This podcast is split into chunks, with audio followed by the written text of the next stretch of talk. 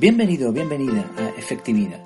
Aquí hablamos de efectividad al máximo, al 100%, pero sin olvidarnos de las cosas importantes que hay en la vida. Una de ellas es sin duda reflexionar, meditar, darle al coco, pararse un poco y pensar. Hoy vamos a intentar hacerlo mediante un título. El título es El Coloso y el Asno. Hace poco tuvimos la oportunidad de visitar el Museo del Prado en Madrid. Es un museo impresionante con renombre mundial y bueno, la verdad es que es enorme, te cansan de ver cuadros y cuadros y más cuadros. Y en esta ocasión, como íbamos bastante tranquilos, en, plan familia, pues lo que decidí hacer fue mm, ni, ni, escuchar la audioguía ni nada de eso, sino simplemente mirar algún cuadro que me llamase la atención y intentar pararme y reflexionar en él, ¿no? A ver qué aprendía. Y después mirar en internet, que ahí hay de todo, y ver la interpretación del cuadro. Uno de los que me impresionó fue El Coloso, de aproximadamente el año 1808 y atribuido a Goya, porque parece ser que tampoco está muy claro el tema este. En el lienzo se ve a un gigante que atemoriza a la población, la cual huye despavorida. Todo menos un asno, que permanece quieto como si la cosa no fuera con él.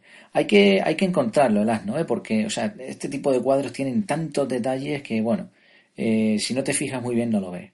Ahí dejo en, la página web en efectividad.es la fotografía del cuadro y también el detalle del asno. La primera lección aparente, de hecho, es que la ignorancia, ¿no? la aparente ignorancia del asno, te hace valiente, porque todo el mundo huye despavorido menos este animalito.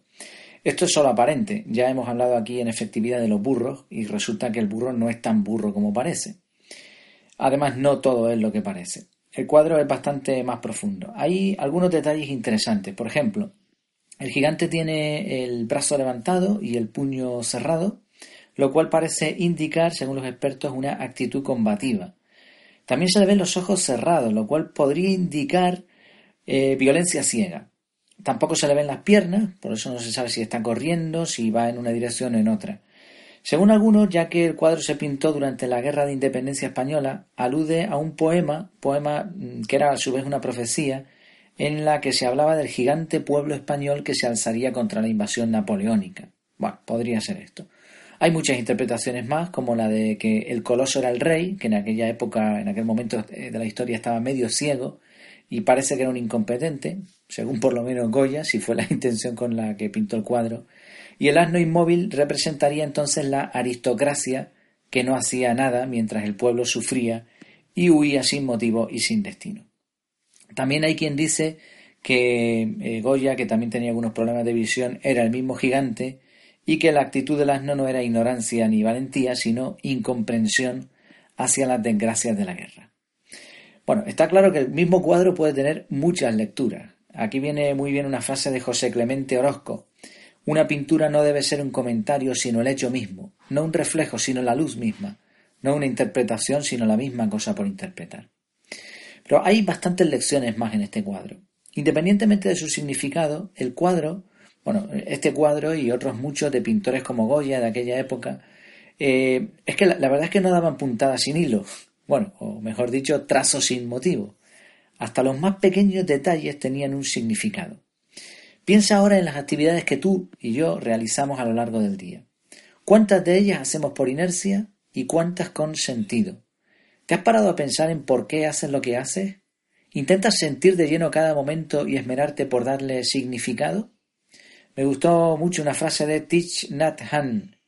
Camina como si estuvieras besando la tierra con tus pies. Otro punto que me llevé de provecho del cuadro es el de la aparente ignorancia del asno. Hay un contraste enorme entre la gente que huía, despavorida, y el asno que se quedó ahí inmóvil, como si la cosa no fuera con él. Uno, los que eh, salían corriendo, conocían al coloso, por eso corrían, sabían quién era y de ahí su temor. Pero su huida evidentemente deja, deja traslucir que no sabían cómo enfrentarse a ese gigante. El asno, por contra, se quedó quieto, por ignorancia o por valentía, pero tampoco luchó contra el gigante.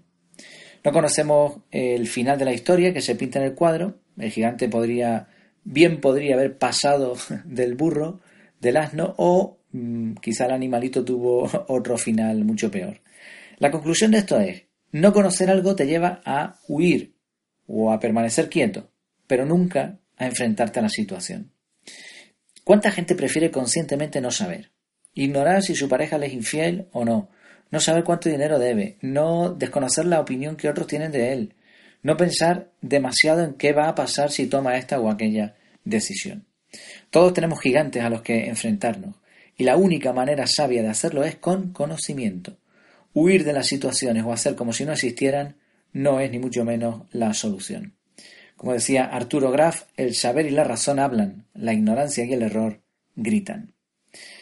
Sin duda hay muchas reflexiones más del cuadro, y aquí viene una más, y es que pararse un ratito y reflexionar, como decimos al principio de, este, de estos audios diarios, te abre universos paralelos. ¿Y tú? ¿Qué aprendiste del cuadro? ¿Le has podido echar un ojo? ¿Ha habido algún otro cuadro que te haya llamado la atención, que te haya motivado a interpretar? ¿Cómo te has sentido en esos momentos? ¿Qué has puesto en práctica? Una frase más para terminar. John Kabat-Zinn, el auténtico viaje de descubrimiento no consiste tanto en buscar nuevos paisajes como en contemplar los viejos con ojos nuevos. Pues nada, hasta aquí esta reflexión de hoy, espero que te haya gustado. Eh, como siempre digo, si quieres ser realmente efectivo, suscríbete y ahí te van al podcast, en este caso, o a la página web si lo prefieres, y ahí te van a llegar directamente. Yo no doy la lata, eh, con correos ni con historias raras. Simplemente te va a llegar un aviso cuando se publique algo nuevo. También en la página efectividad.es tienes la fórmula de la efectividad. Una hay una versión simplificada y una un poco más compleja que te va a ayudar a, mm, cuando tomas una decisión, saber si realmente eso es o no efectivo. Y no te olvides, bueno, eh, no te olvides y, te agradezco además, ¿no? Porque sé que muchos lo están haciendo, lo de dar al like, lo de compartir, lo de comentar, aunque no estés de acuerdo, ¿eh? El otro día tuve, eh, publiqué una reflexión sobre los aviones, una experiencia también que nos pasó precisamente en este mismo viaje, y no todo el mundo estuvo de acuerdo, no pasa nada, esto es libre, aquí cada uno puede aportar su visión de las cosas. El objetivo, como siempre, pues ayudar a que otras personas sean más efectivas y en el caso de estos audios más breves diarios, pues que eso, que le demos al motorcito que tenemos arriba, que no solo sirve para poner sombreros. Pues nada, me despido. Hasta que nos veamos de nuevo, que lo pases muy bien.